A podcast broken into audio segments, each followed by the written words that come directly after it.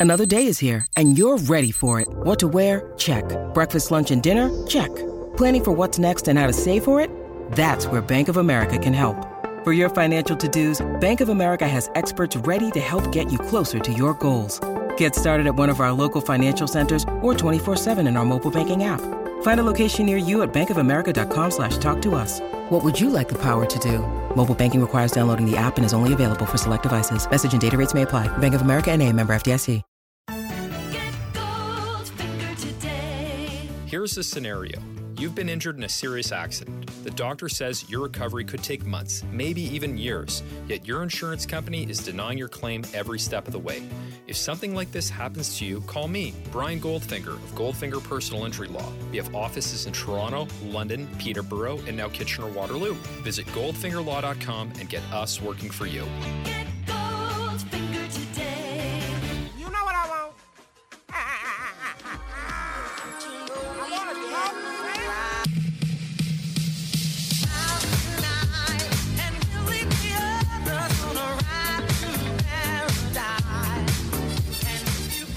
Hey, that was pretty bad. The Raptors losing 119 to 104 to the now 15 and 2 Warriors. So don't feel too bad. This team is a buzzsaw regardless of who they play. A very impressive collection of players. And on top of that, Klay Thompson is on the horizon for the Warriors. Exciting team, exciting times for the fans there. The Raptors losing. This is the Raptors Reaction Podcast. I'm Rose Samson Folk, and this was probably the Raptors uh, out of their depth defensively, I would think. They sold out to guard Steph Curry, and they did a hell of a job doing it if you just look at that in a vacuum. 12 points, 2 of 10 shooting. Fred VanVleet did, I would say, a really good job tracking him off ball. Some of those possessions where he was on ball, he was just sublime. That was super awesome to see. But the Raptors, as we know, as anybody who listens to this podcast knows, anybody who pays attention to the Raptors at all, their scheme really wants to overhelp, wants to rotate. And when you do that, when you're constantly putting yourself in rotation where some other teams might not, it means that your defense runs a risk of being significantly more bent out of shape and you're going to surrender easier shots when you're one pass away rather than other teams where one pass away three point shot attempts are not as big a deal because they can cover them easier because their closeouts don't have to be as out of control. They can be more in control because they're closing out in closer proximity. The Raptors, they sell out hard for these steals, they sell out hard for the turnovers and trying to get out in transition. The Warriors with Steph, with, you know, Draymond, and honestly, like Poole and Wiggins in this game, I thought made great decisions with the ball. And, you know, like Jordan Poole finished with five turnovers. Steph Curry finished with four. Was that the end of the world? No.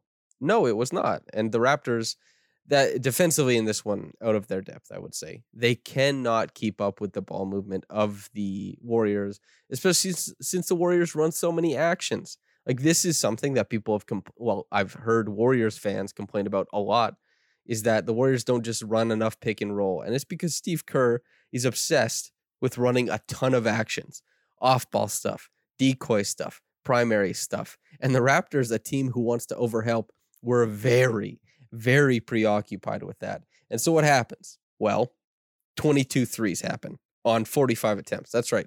22 threes on 49% shooting for the Warriors. And that is just that is hellfire, dude. Uh, not many teams can take a barrage like that from downtown and survive. And the Raptors certainly, with their offense, are not equipped to go toe to toe with that kind of firepower. And certainly, they did not. That's the biggest reason the Raptors lost this game.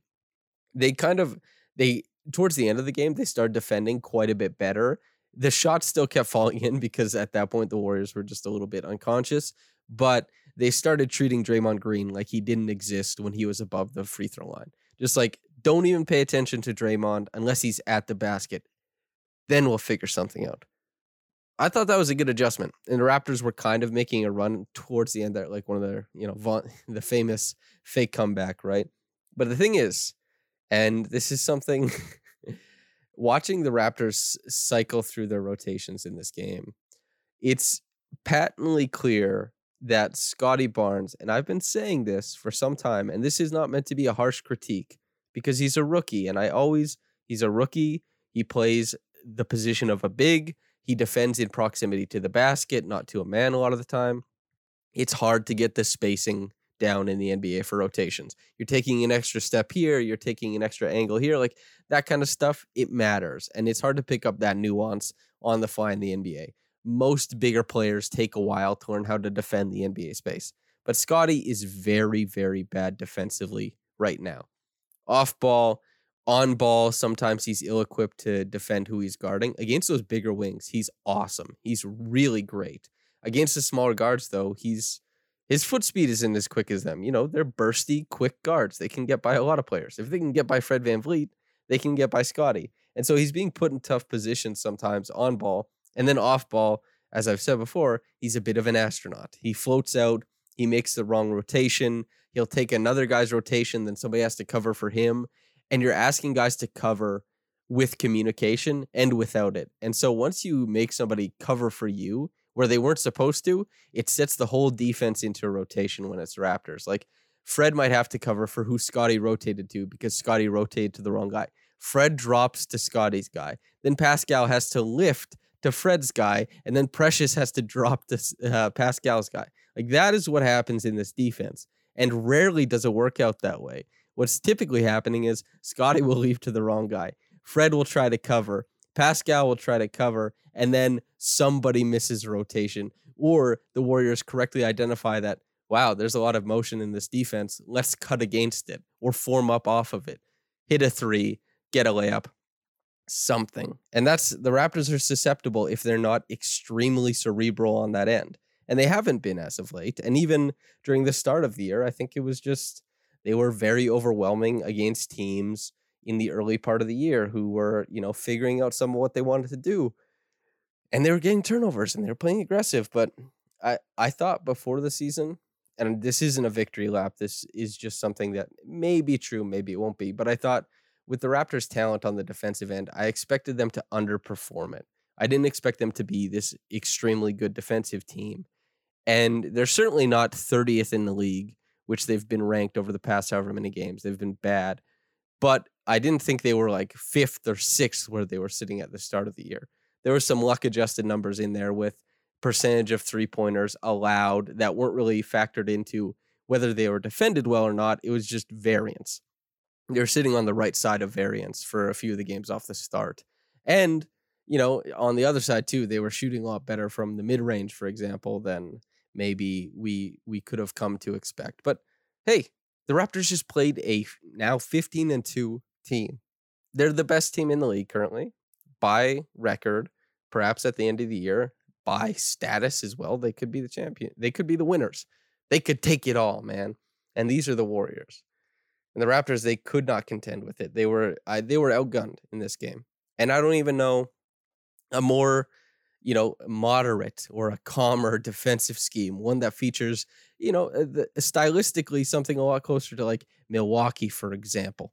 Uh, I talked about this with Joe Wolfond, and he, what he brought up is some teams are moving away from the traditional like rim protector style, and he he mentioned the Heat as well. The Heat defend closer to the Raptors than they do to the Bucks.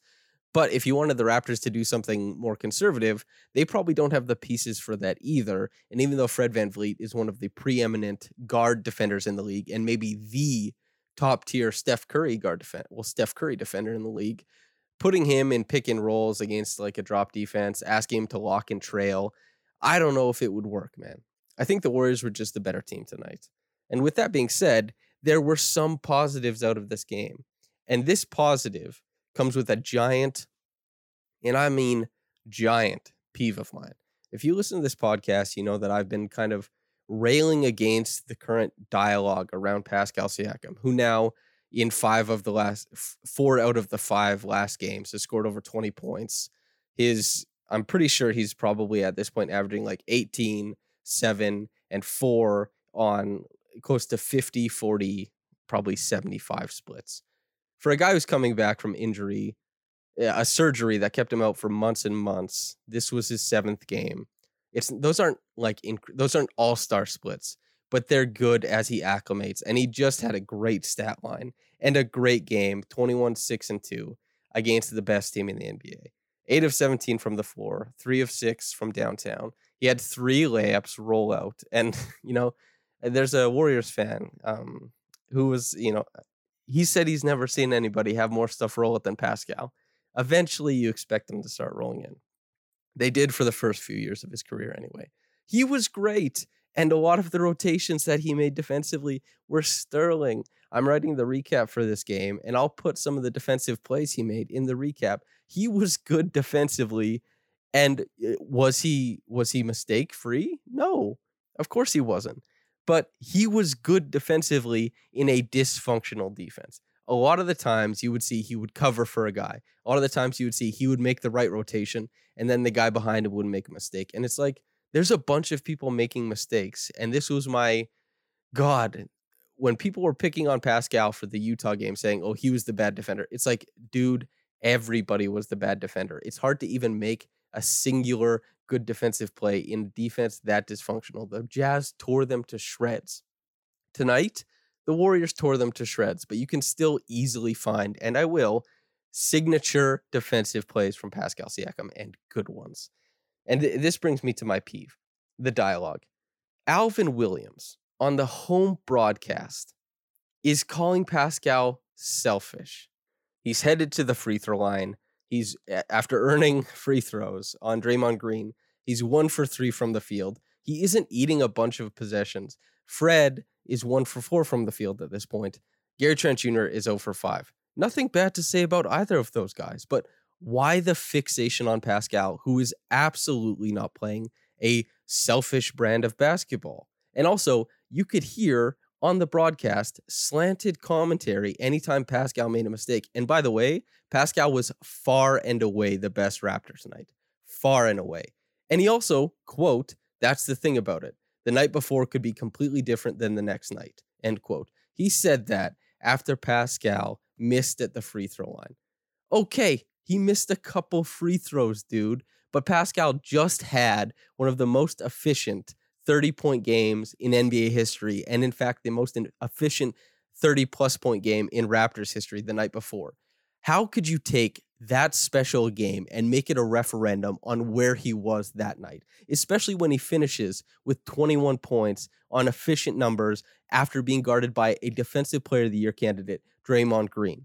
What are you doing? This is reckless. So many people listen to you, and you're giving this slanted negative commentary towards this guy who is good and is playing good. And people listen to you, man.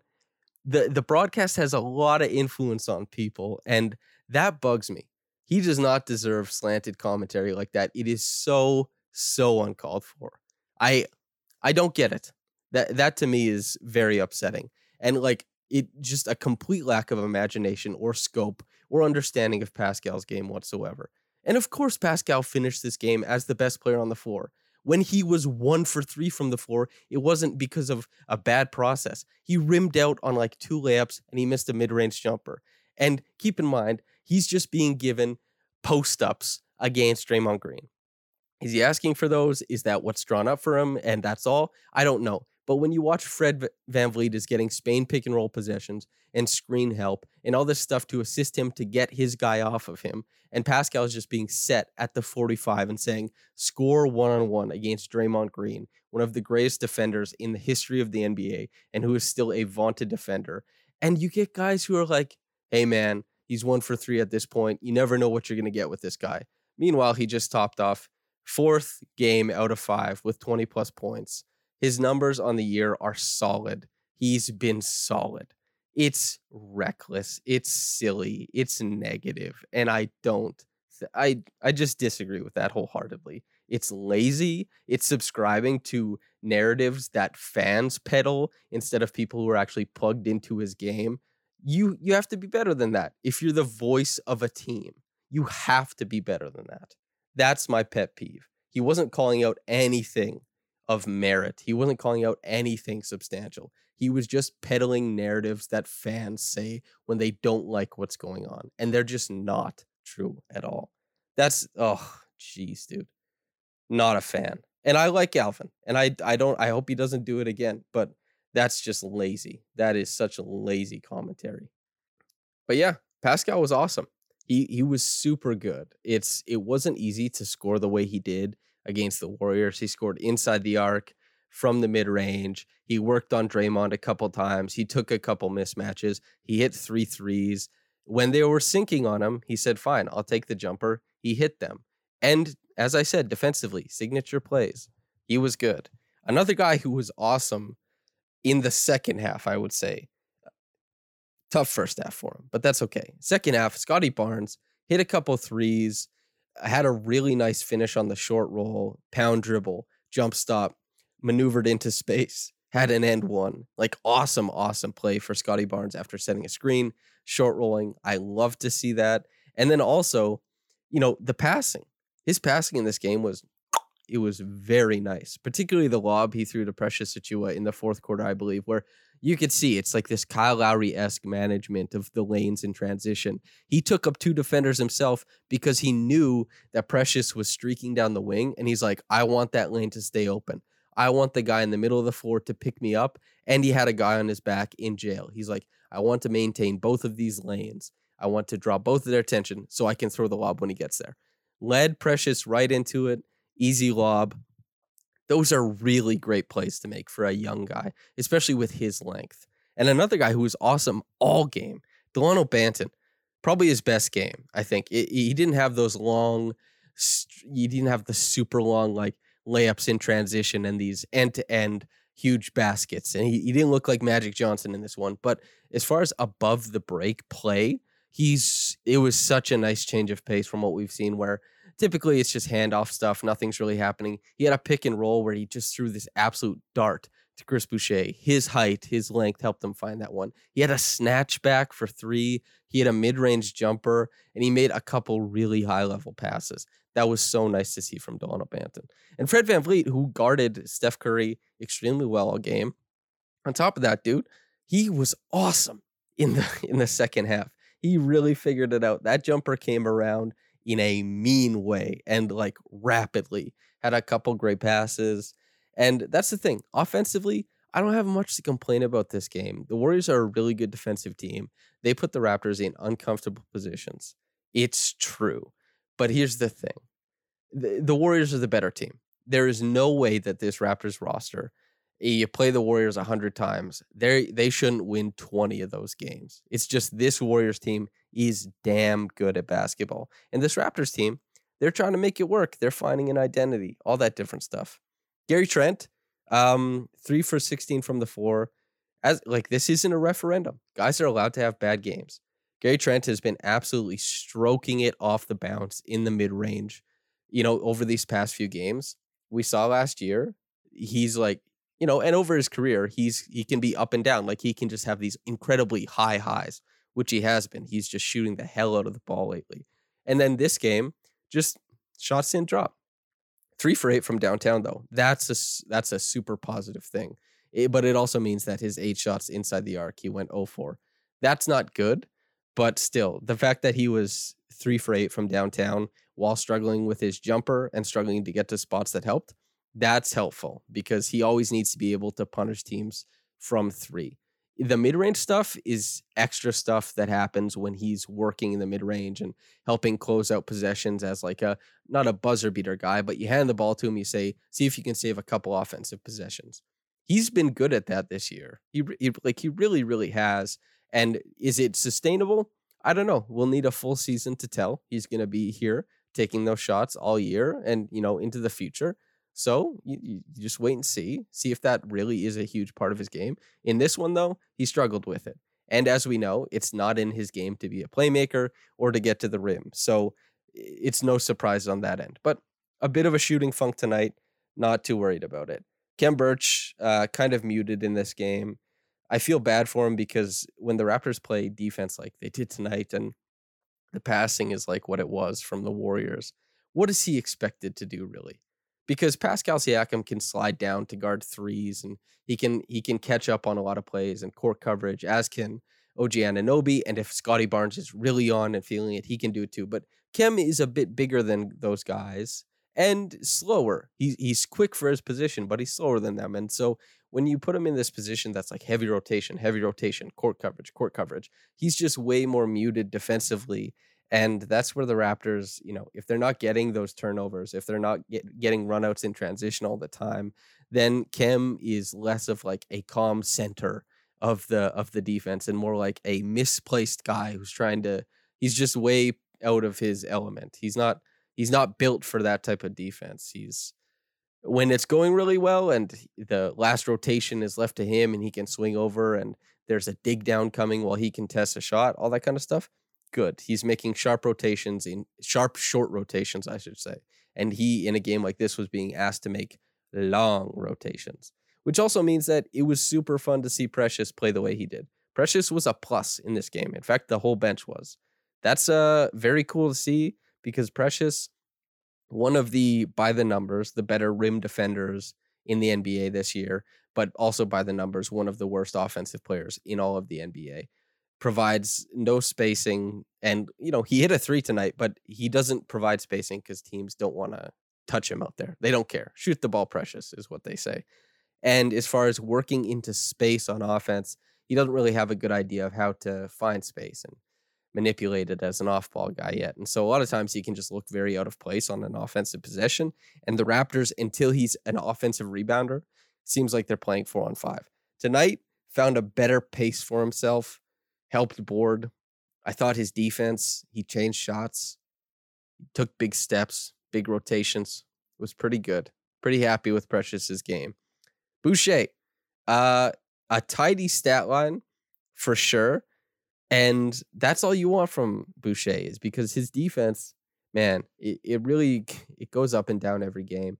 It's that's the hardest thing for him is defensive consistency because offensive consistency last year was no problem. And that's basically that's all you're looking for from Chris Boucher at this point in time is just for him to recapture his efficiency on offense and to provide a little bit of punch. He did in this game, and it helped the bench units that were were trying to score. Like Precious and Chris Boucher combining for 22 points off the bench is a huge, huge win for the Raptors.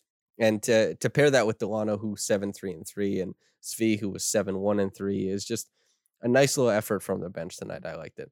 Flynn had eight minutes and uh, not of significant consequence, but he had two steals. He was active on the defensive end. Looked pretty cold as far as his offensive performance. Didn't look comfortable off the bounce. Uh, had a late shot clock possession where he kind of is a push shot. He hit the side of the backboard, and it's like, damn, he's putting being put in such tough positions. It's it's tough to see, but yeah, that's the Raptors, man. They they played a really really great team tonight, and their scheme made it look like they were just absolute food heading into this one. And there was you know a lot of encouraging stuff from them. A 15 point loss is never good, but there was a lot of good things that happened for them in this game.